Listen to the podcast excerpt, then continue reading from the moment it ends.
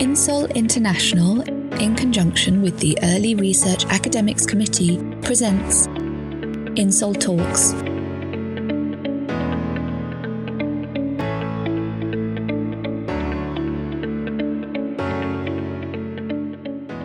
Hello, everyone, and welcome to this edition of INSOL Talks, an initiative of INSOL's Early Researcher Academics.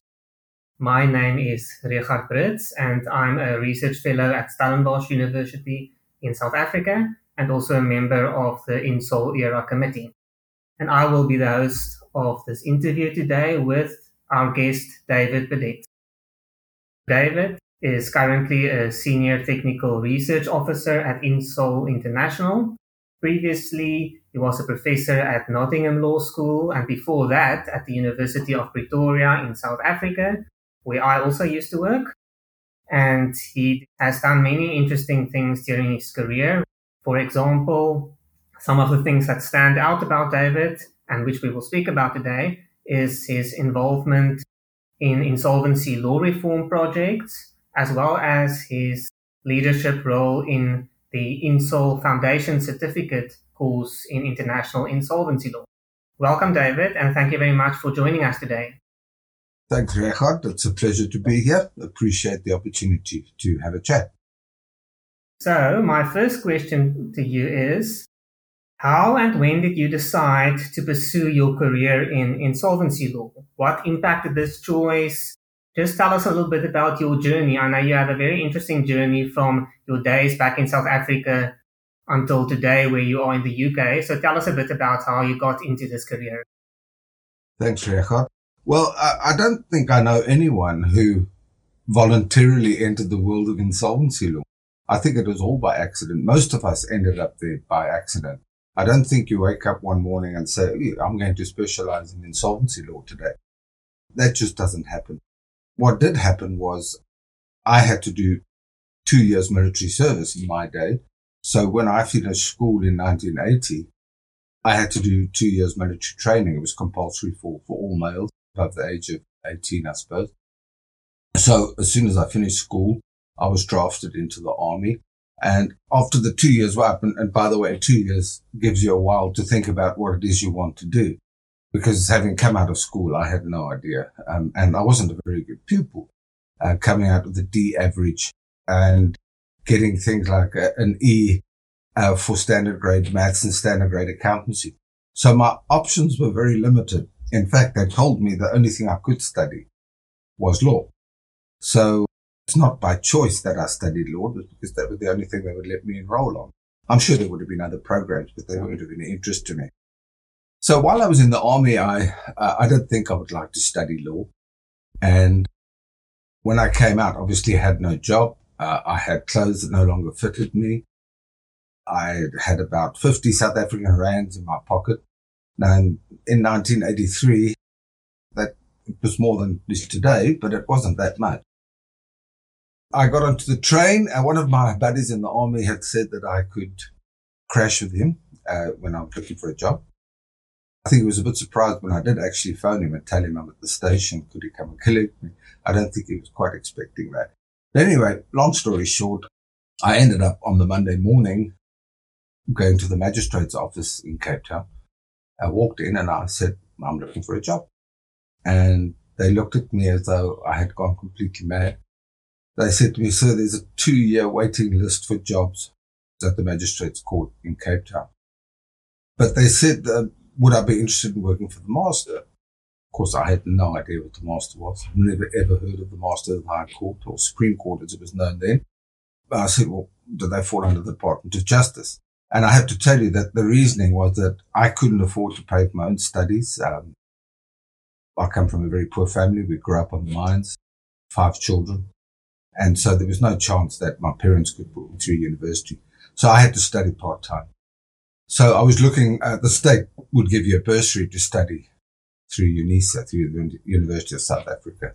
And that was my intention. Anyway, I, I said, well, as long as they work for the Department of Justice, I guess it's fine. So they arranged for an interview that same morning at 11 o'clock. And um, I went to the master's office and they spoke to me for an hour and asked me if I could start the next day.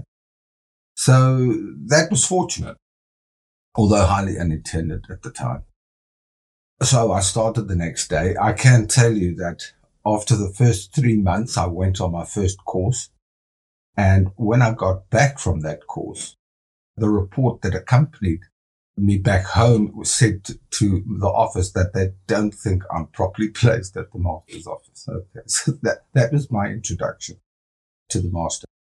In any event, I started doing other courses and I carried on working. Then I got a bursary to study my, my B Juris, which is a degree I don't think they still present anywhere in South Africa. It was a basic law degree that civil servants could do. I actually started, I registered for the di- diploma year, uh, and then upgraded to a bachelor. And with that came a bursary to attend Justice College in Pretoria for six months at a time. Now, how that worked is although I was registered through UNISA, the Department of Justice had a training college where the staff would teach you the University of South Africa guidance text, you know, the text that you have for your, for each module. And so I studied, basically completed my diploma or my, my B Juris through Justice College. I was a student there, although I was employed by the master at the time. While I was there, I used to enjoy teaching my colleagues who were in my class concepts that they didn't understand. Not that I was this great intellectual giant. Please don't let me fool you into thinking that. But I used to enjoy. I was a very shy person. I, I, I was an introvert, a complete introvert at the time.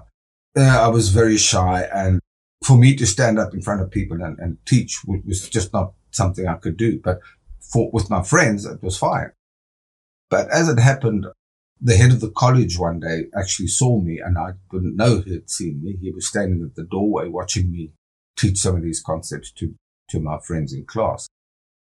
So I was called in and asked if I would like to be transferred to Justice College to come and teach.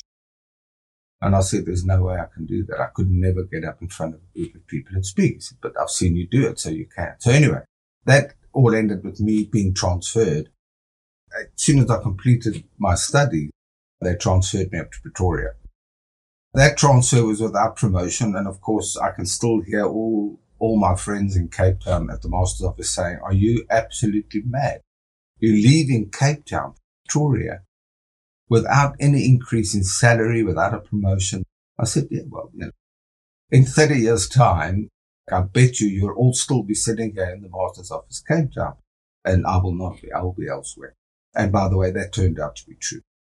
A lot of them are still there. A lot of them are retired now, of course, because I enter my 60th year this year. Well, I turned 60 in August. So uh, this is a while back. We're talking 40 years ago. Uh, anyway, so that then I ended up in Pretoria from 1987. I think it was the 1st of December 87. I ended up there. And then I carried on studying, sort of chipping away at my LLB degree at that. I, I registered. I got my B Juris. I registered for my LLB and I was doing a couple of subjects a year. No rush to get there because I had the minimum qualification in the civil service to be able to progress. Event, I spent five years at Justice College.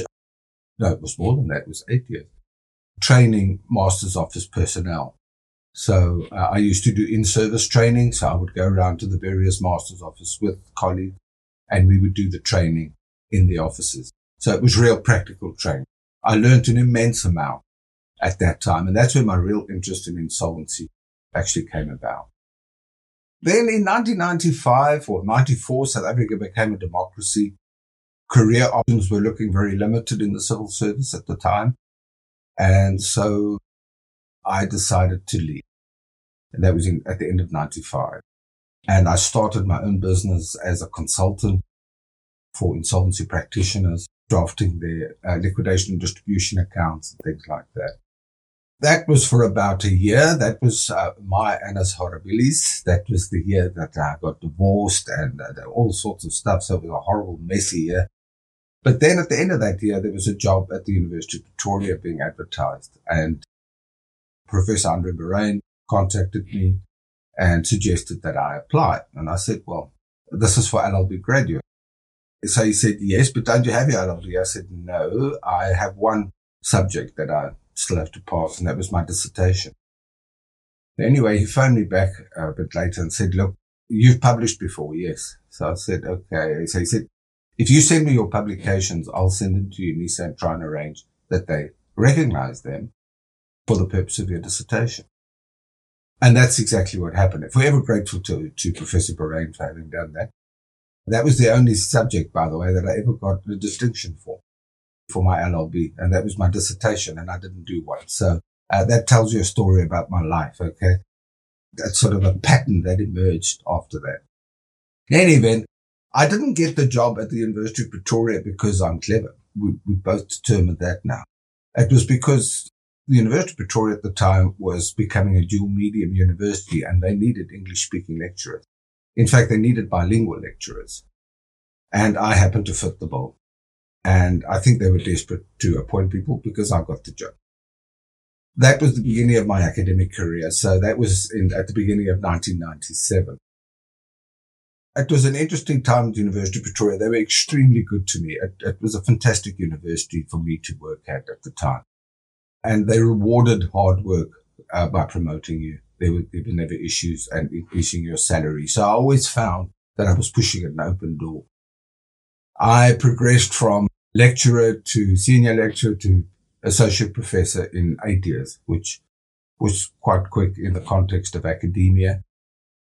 I think you'll know, Richard, that academia tends to shift the goalposts quite often. That's the national sport in academia. Is we set the criteria and then we, we shift the goalposts. Just as you're getting there, they, they, we change the rules so that you have to keep trying.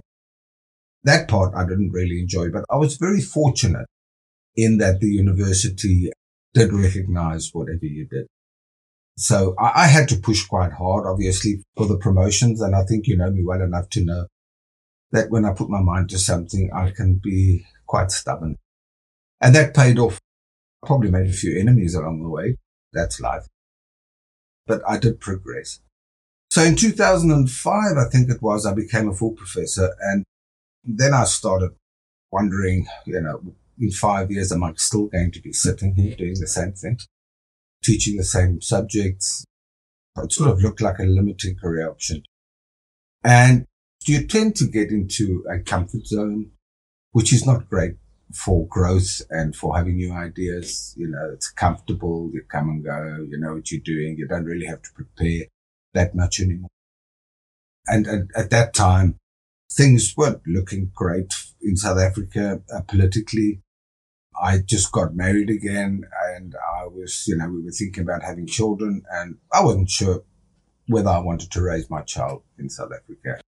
So I started looking for jobs overseas, but I must emphasize this is a combination of various factors. It was the crime in South Africa for me. It was, it was also looking to get out of my comfort zone, try something. Uh, having had a British passport all my life, I decided the easiest option would be to apply to, to the UK. And so I started applying for jobs. And I got shortlisted a couple of times. I got shortlisted at Edinburgh for a chair. I didn't get that. In fact, none of the three shortlisted people got that post. It was an interesting time. Then I was interviewed at Leicester University. I didn't get that. And eventually I got a post at Nottingham Trent University and left in September 2007 after spending 11 years at the University of Pretoria. It was a difficult thing to do. Uh, I don't think people realize how difficult it is to emigrate, uh, to, to, yeah, lift your roots and just move. There were a lot of things people didn't tell us that we didn't know. Uh, you know, you get here and you find you can't get credit because they've got no record of you. Even though the bank you're banking with owns the bank in South Africa that you bank with. So it was a difficult thing to do. But in the end, I'm very pleased I did it. I spent nine years at Nottingham Trent University. And that is now 20 years of academia behind me and time to start something new. So I left and I started with Insol in January 2017. And I'm still there five and a bit years later and really enjoying, enjoying my time at Insol. Well, you know, I had to, I had to learn the ropes. So you know, work out how Insol works, what I had to do, all the different projects. And I was involved in a lot of stuff. And then has culminated now at the beginning of this year uh, with me being appointed as head of education. So I'm now responsible for all our educational programs, uh, except the judicial training, which falls under someone else. And that's where I find myself now. And, and, and what's nice is that I can use all the experience I've gathered over the years and feed it back into the system.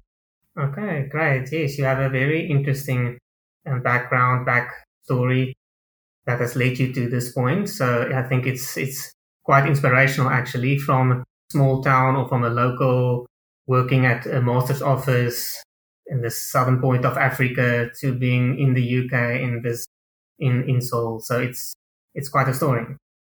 But tell us a bit what attracts you to insolvency law as a field as compared to other fields. Why didn't you go into criminal law or corporate law or contract law, whatever? What is it about insolvency law that attracts you?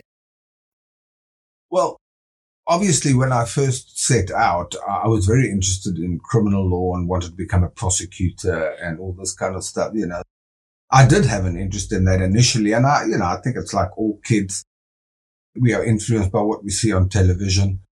Although television wasn't that old uh, in 1980, you know, around those years, it only really started when in 76, I think, uh, South Africa had television for the first time. It was quite new, but we were very easily influenced by what, what we saw. And I suppose that, that made me want to become a prosecutor. But then when I started working at the master's office uh, and as your legal studies progress, you start putting the pieces together. I think that's one thing universities are not great at is bring all the disparate parts together. You know, you get taught things in boxes, but very rarely do you get to join the dots. You know, so this is why you need to know that.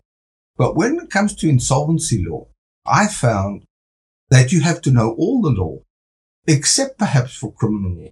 And if you're bad enough at that, then maybe that too.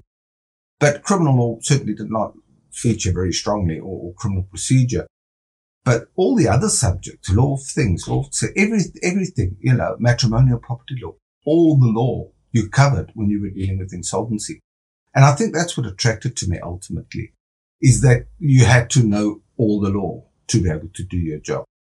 And the master of the high court was a good training ground because we had to check the work of the office holder. And in order to do that, you obviously have to know what the law is. And so that is where it started. So I think that's what attracted, even to this day. And when I was at the university, we proved this because what we did was I brought a new LLB subject in. It was an elective module for the LLB called insolvency practice. And so while I taught insolvency law at undergraduate level, I was looking for an elective module where I could show the students how everything came together. And you work in the field of, of law of things or property law. So you understand this.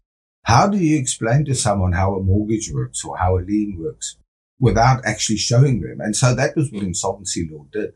And I would always start my lecture on that course saying, I'm going to show you now why the stuff you've learned at university is so important, where it fits in. And that was great because it worked really well.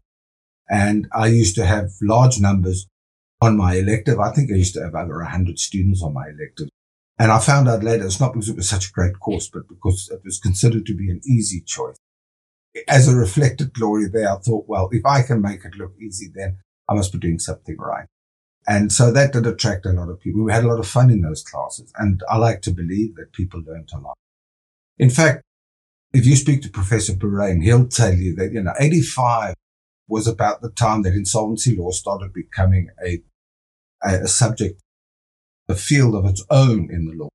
Before it used to be tagged on to other subjects like company law and stuff like that. And so I think that our generation had a lot to do with insolvency law becoming a discrete subject that people studied.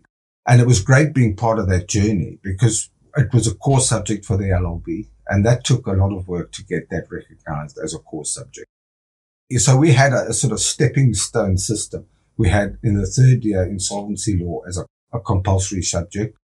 Then you could do electives in your fourth year on the LLB. And then we also had a master's degree in insolvency.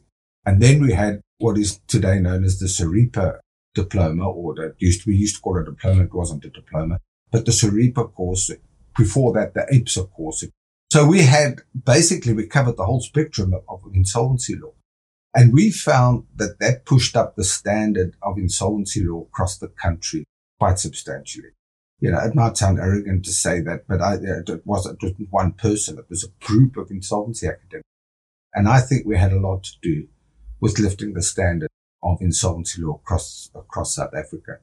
And the fact that uh, is one of the one of the biggest, I think it's the fifth biggest member association of Insol, proves that there's huge interest and huge participation in insolvency law in South Africa. Okay, good. Yes, that's very interesting. It's, it's true what you say about how insolvency law brings all the other areas together. It's, it's kind of like the test for any other area of law. You know, you can only know whether a property right is as strong as you think it is when someone goes insolvent. It's like insolvency is when the boy hits the fan and when you need to know whether a contract is as strong as you think it is or whether another right is as strong as it is or whether the procedures work the way, way they should work and so on. So it is, it is really true and makes it an interesting area of law. Yeah, look, I mean, most questions in insolvency law can actually be answered by reference to your normal principles of laws. So you just got to boil it down to its basic facts again. You'll find the answer. So, in your view, what are the main purposes of insolvency law? So, whose interest is it supposed to serve and things like that? What, what's your view on the purposes of insolvency? Yeah, look, this is a tough one because I'm, I'm a bit of a traditionalist. If you go and look at the roots of insolvency law more than 2000 years ago, I mean, the 12, first written law, the 12 table makes reference to insolvency law. And so this has obviously been very important for a long time. But what people tend to forget is that they, well, I don't think they forget because the insolvency stigma is still there. But in days gone by, you weren't actually supposed to get credit, all right? It was frowned upon. And so we've moved from a, a situation where credit was a no-no to where credit is a prerequisite today. You can't survive without credit today. And so this became a, it became, uh, or it went from a punitive thing to becoming something different. And today it's about, you can't just look at, at the data and, you know, and say, bad person, you didn't pay your debts and let's string you up, let's kill you or let's put you in prison or whatever the case might be. And uh, primarily, obviously, this is all aimed at the creditors, protecting the creditors. They've given you money, it was paid back. You'll remember when you studied law, there was a maxim pactum sunt servanda. Honor your obligation. That basic principle, I think, used to be the backbone of insolvency law. Right? Honor your obligations. If you don't, there will be consequences. You ask if there's been a change. I think if there has been a change, it's been that. Certainly that maxim of honor your obligations no longer applies, especially in corporate insolvency. It may still apply to an extent in consumer insolvency. So I don't think that there are many banks nowadays that make loans that actually expect to be repaid in full. They may expect a haircut somewhere along the line. I don't know. So I think that's definitely changed. And I, I think what has changed and correctly so in my view is that it's not just about the creditors anymore. Uh, there's a much more nuanced approach, a balanced approach. There are other stakeholders. We need to look at the other stakeholders and we need to try and balance all the interests. That is obviously a very difficult thing to do.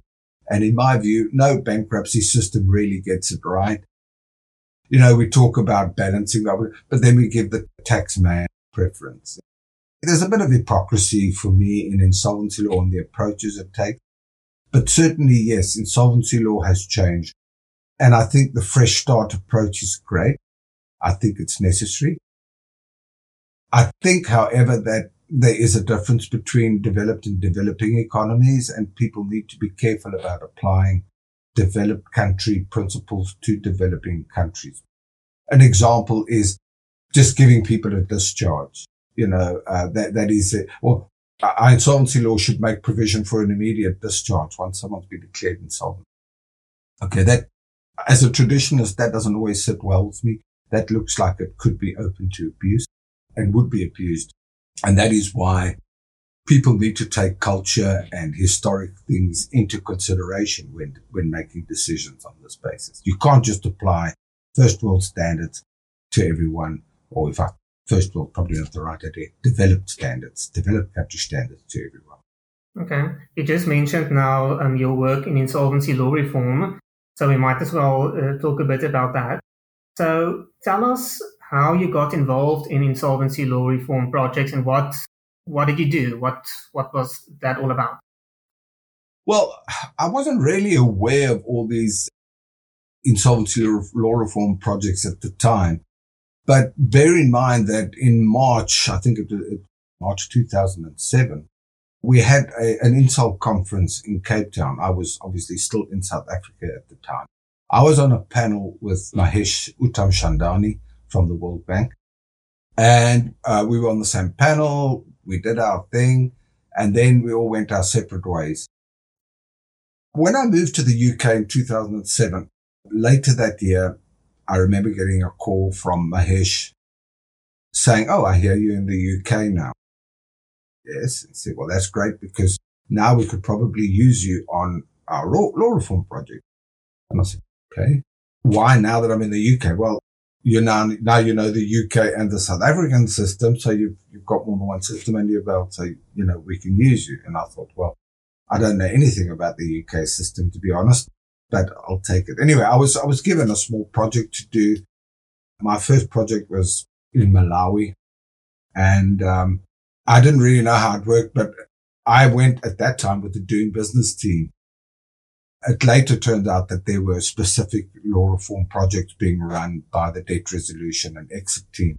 Right. These, these, these teams have had different names over the years, but I got involved and it was interesting in the sense that I learned for the first time the challenges that go with doing law reform. Now, how the World Bank works is they have to be invited to to do work in a country. Once they are, then they can go in and then they, we obviously do a diagnostic of what there is and we have a look, we conduct interviews with various people and then we go back and then we write a report saying the laws are outdated. They need to be updated. You know, this is what needs to be done. And so it's, it's a very basic thing. And I'd had no idea what I was doing first time, to be very honest with you. Absolutely no idea.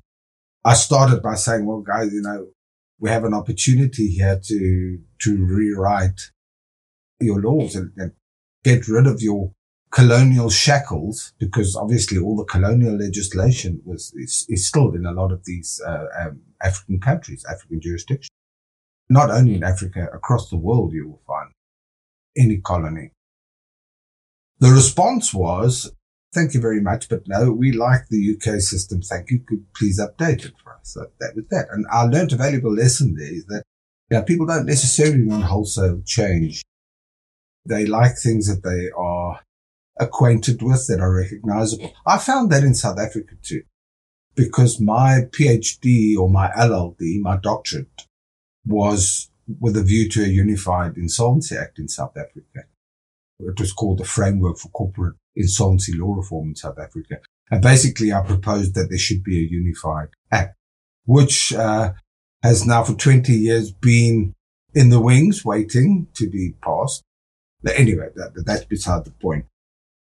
The fact is, I found out in South Africa that people do not like change. And that I've seen in almost every country where I've, where I've ever done any work whatsoever.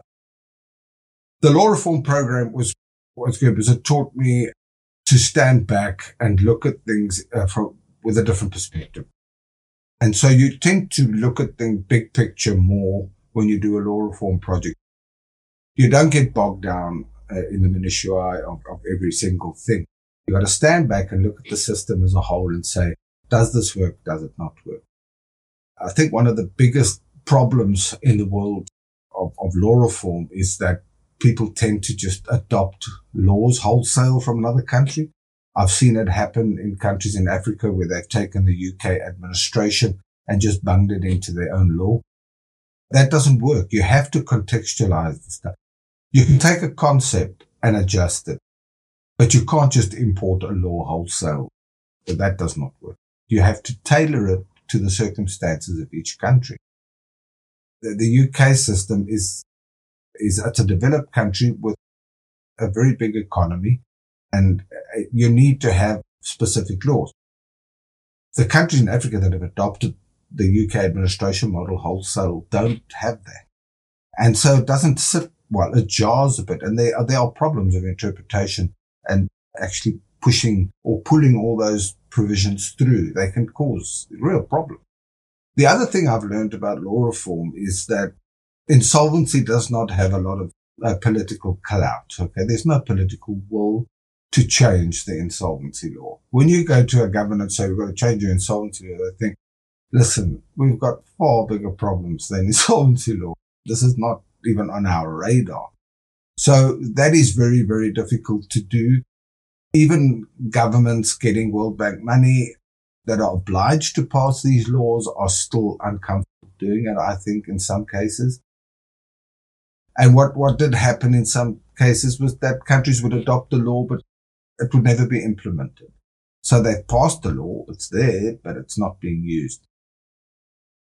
One of the other things I learned is that there are only so many options when you're dealing with insolvency. I remember doing work in Trinidad and Tobago and they were modeling theirs on the, the Canadian uh, legislation. And there were a lot of terms there that I just did not understand uh, or didn't know what they meant. But when you look at the provisions, oh, it's this, oh, it's that. Okay.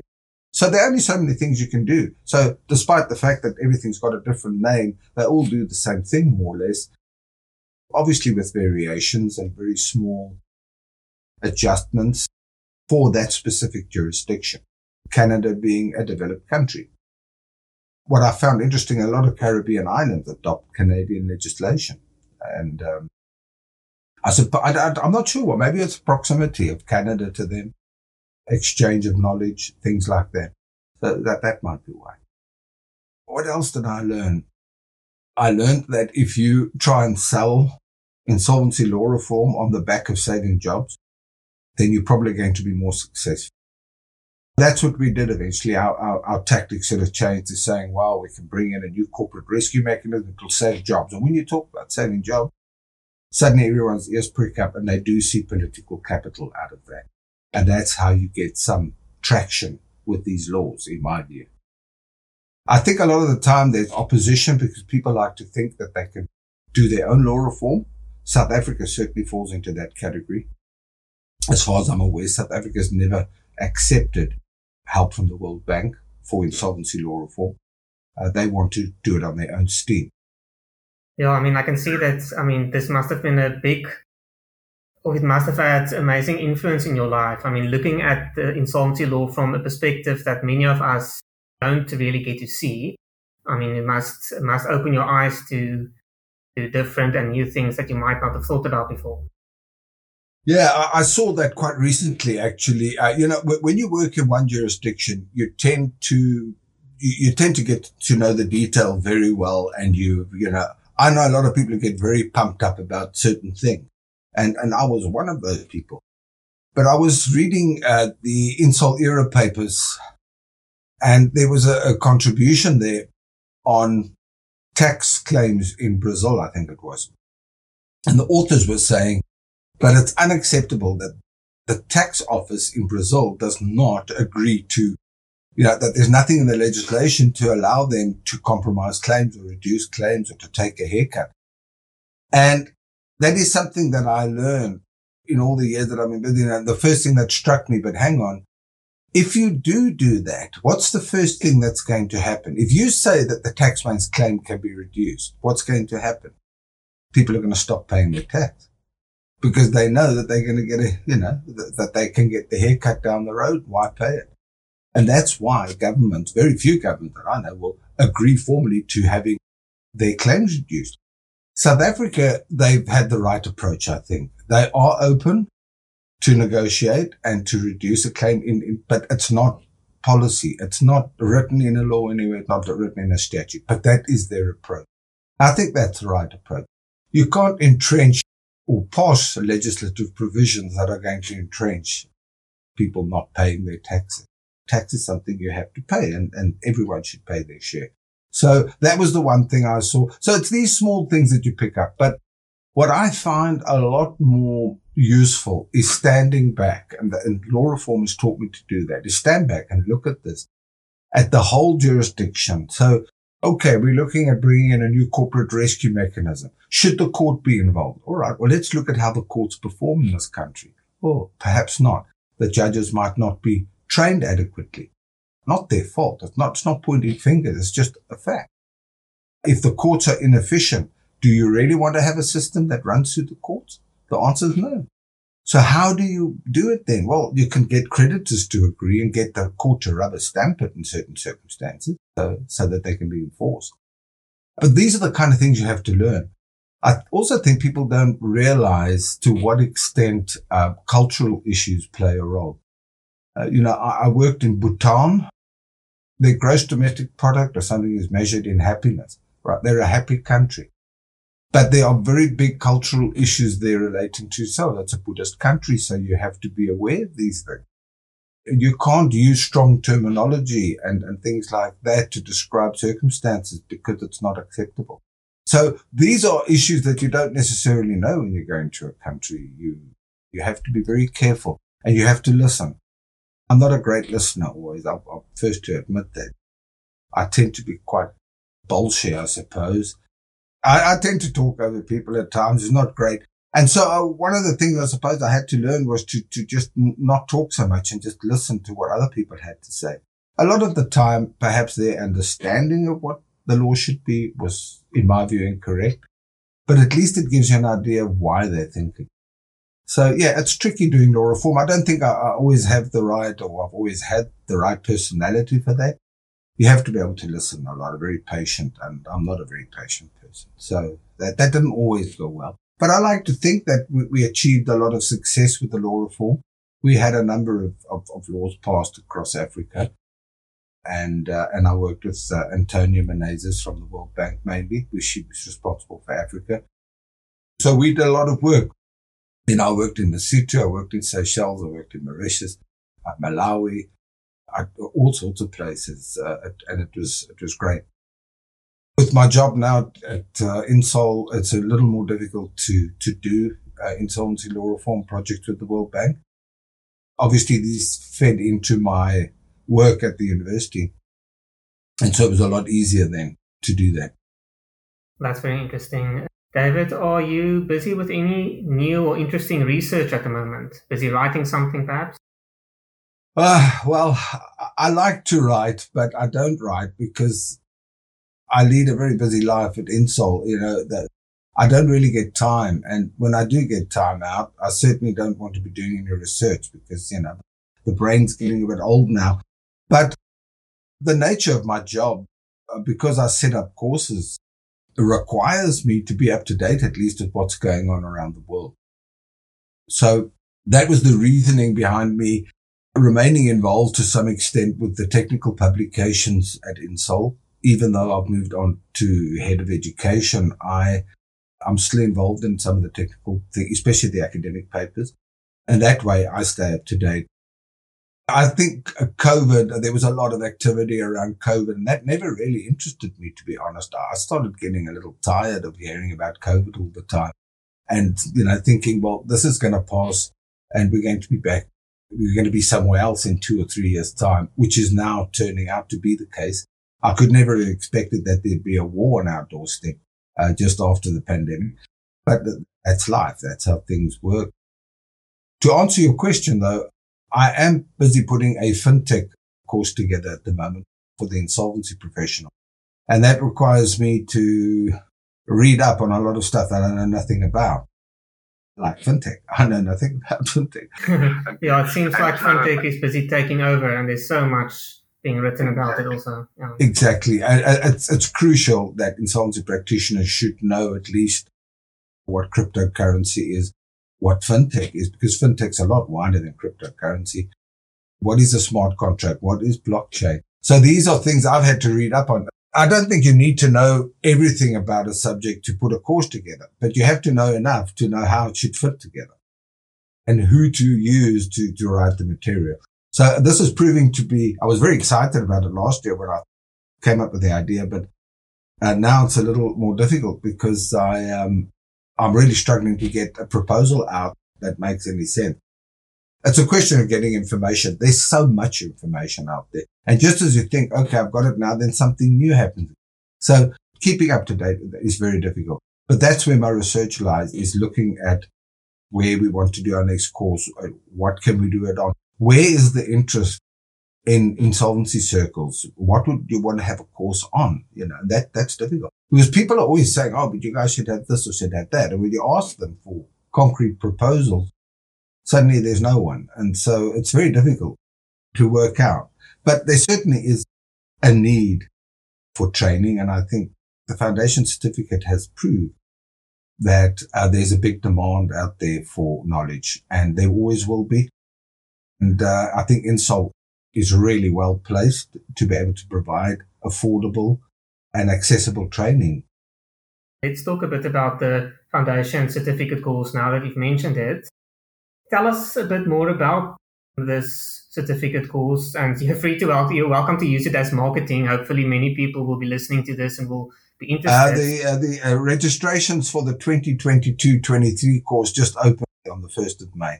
So I already have uh, my first applications in and I see there another four or five that have started the process. So that's, that's great so soon. The registrations close on the 26th of August and the course will start formally on the 1st of September. Uh, the idea for this course actually uh, came when I was still in academia. I was at Nottingham Trent University and I could see that there was a need for a, a course for people to do, especially from developing countries. All right. Because, uh, while the UK and the US and, and, a lot of major jurisdictions have very good courses in insolvency, Australia is another one. A lot of countries don't have anything. And of course, a lot of the countries that do have training, it's, it's jurisdiction specific. So Australian training is on Australia, you know, that, that's where it should be. South African courses on South Africa.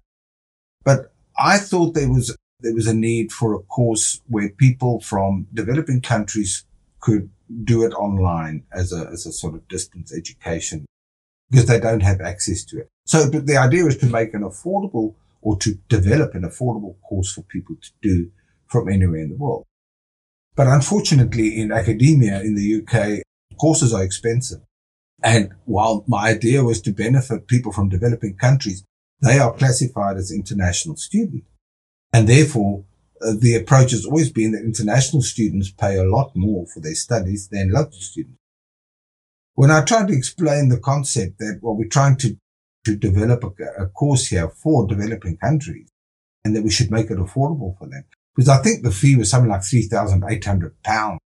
Now, there's no way anyone from South Africa or any African country for that matter. Well, there might be some that could afford it, but that, the idea was not to get the cream. The idea was to make it affordable and available for everyone, accessible. Anyway, I managed to get the course off the ground at, at, the, at Nottingham Trent University at a reduced fee, I think of 2,800 pounds. The most we ever had was about 10 people enrolling in a year. And that just wasn't good enough. When I left, they stopped that course. So that course stopped running. So when I joined Insol, I saw the opportunity and the then chief executive of Insol, Claire Broughton, also saw that. And we had a chat and uh, she asked me if I thought we could set up that course to Insol. At the time, Task Force 2021 was on the go that had just started. And Task Force 2021 was setting Insol's goals for the next five years. And I was one of the working groups, working group 16 dealt with providing online courses. And so the foundation certificate was a direct result of that. It took about two years to develop. And obviously people all have different ideas about how this stuff works. And it's the usual thing, you know, there'd be a guy from a country that would say, Oh, but you've got to go and do it through this university in the US. And then I would write back and say, let me guess, you did your master's degree there. Yes. How did you know that? That comes with experience. The point is, is that I didn't see it that way. I wanted to develop a course that people could do easily and cheaply from their homes, from their desk and access the material anytime they wanted to. That was the idea behind the course setting up a course with different modules was a very difficult thing to do because we had, we had no IT system that could accommodate that. But we did, we were at the time busy redesigning the website. So I said, well, Can't we design this at the same time? Yes, we can. And so that's how it started. And so they developed this platform that we could present it on. That has changed since then. Insol has invested significant uh, funds into a new system. We've had our problems along the way, as you do with IT, but in my opinion, the course works well. So currently, uh, the course has 41 modules in total. Students have to do eight modules to get the certificate. You can do the course over one year or two years, your choice. But you have to finish in two years. If you don't finish in two years, that's it. Everything gets written off. You can enroll again and you only get credit for the introductory module if you've passed it. How the modules work, and this made the system very complicated, was uh, in the first instance, there's a distinction between designated and non-designated country. So if you're a designated country, South Africa is a designated country. All the countries that are not high income, according to the World Bank classification, are designated countries. That has upset some people. Some people say, but China, India, Russia, these countries are all rich. Why are they getting a special fee? Well, they're not according to the World Bank. According to the World Bank, they are not high income countries. And that's our only test. We treat everyone the same. So developed countries pay a different price to developing countries. To give you an idea now for the coming course, if you're a non-member of INSOL and you do the course, you have to do eight modules. You will pay 200 pounds per module so 1,600 pounds. Okay. If you're from a developed country, America, UK, Europe, most of Western Europe, Australia, New Zealand, Canada, you name it. Okay. All the rest are developing countries and then you pay your fee per year. So if you're South African and you're a non-member, you would pay 400 pounds for the year. If you manage to finish the course in a year, that's what it'll cost you, 400 pounds. If you remember, at only 300 pounds, you get 25% discount. And that applies to all members, so from developing countries as well.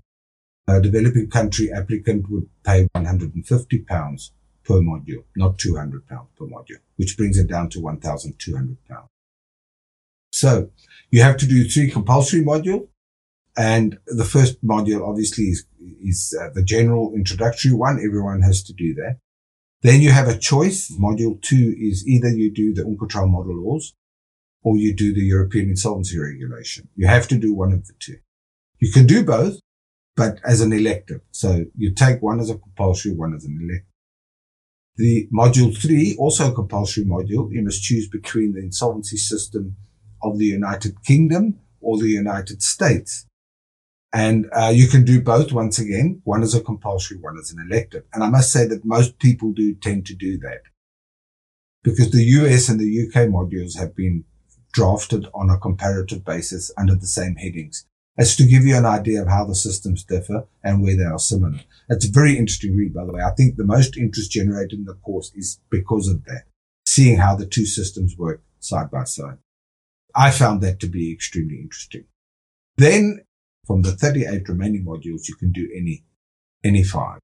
A lot of people tend to take the other compulsory modules that they didn't take as a compulsory module. But then we've got countries like Singapore is the most popular elective module. And then we've got Cayman, BVI. They're very popular. Funnily enough, the United Arab Emirates is also popular. So what we did with the electives, we put them into five regions the Americas, and there we cover Canada, we cover Brazil, Argentina, Chile, Colombia. But then we got offshore, and the offshore ones are very popular. Obviously, we've got Bermuda, we've got uh, BVI, Cayman, we've got Jersey, Guernsey. We've just added the Bahamas as well. We are looking to add more as we go along. Some jurisdictions are both offshore and as one of the other electors. So Hong Kong, for example, I think a lot of people would regard as an offshore jurisdiction, but we've got it under Asia. So the other groupings are Europe, Africa, Middle East. I struggle to find authors for some of these countries, by the way. Then we've also got Asia Pacific Rim, and then we've got one standalone uh, module on ethics and professional practice. I do intend adding one more module and that is uh, accounting for lawyers. So the course is great. I, we started with 106 in when we started the course in, in 2019. Then we had 122 and then the current group that, that are busy, 128. So we'll see if we, we're going to increase that number, but it's around 350 people that have already enrolled on the course. The pass rate is about 85, 90%. There are people that fail and that's good. That means there's a good standard being applied. But the course is great. It, it will give you the basics. I've had fantastic feedback and, um, we hope it continues into the future. One last thing I'll say about the course is that while it was intended to serve our members in developing countries, the take up has been far bigger in developed countries. So we find now the bigger firms are sending their people every year. They send their new staff to the, you know, on the course because it's, it's a distance education. It's completely online. It's a self-study course. It, it serves that purpose well. So they're not losing their staff to go to a course. They're still working and the people can do the course part time. And I think that's, that's been the success of it. Keeping it affordable, I think has had a lot to do with it as well. But we're using that platform now for many other courses. We, we're presenting the South African course now online as well, the Saripa course we're presenting. And we've designed a module for the uh, Singapore IPAS course. We are speaking to Myanmar about a course uh, in the future. But obviously with the coup there, that this has now been put on hold until things normalize. We are looking at other jurisdictions in the Caribbean for jurisdiction specific courses. So that's where we're at. Exciting times. I am now in a position where I can focus entirely on putting new courses together. It is a time consuming thing and it, you have to have a lot of patience, but I do believe we'll, we'll see a number of courses sprouting up in in the coming years. I can add my voice also to the course. I was one of the students. When was it last year or something? It was the previous year, 2020, 21. That's yeah, so it was, it was really great.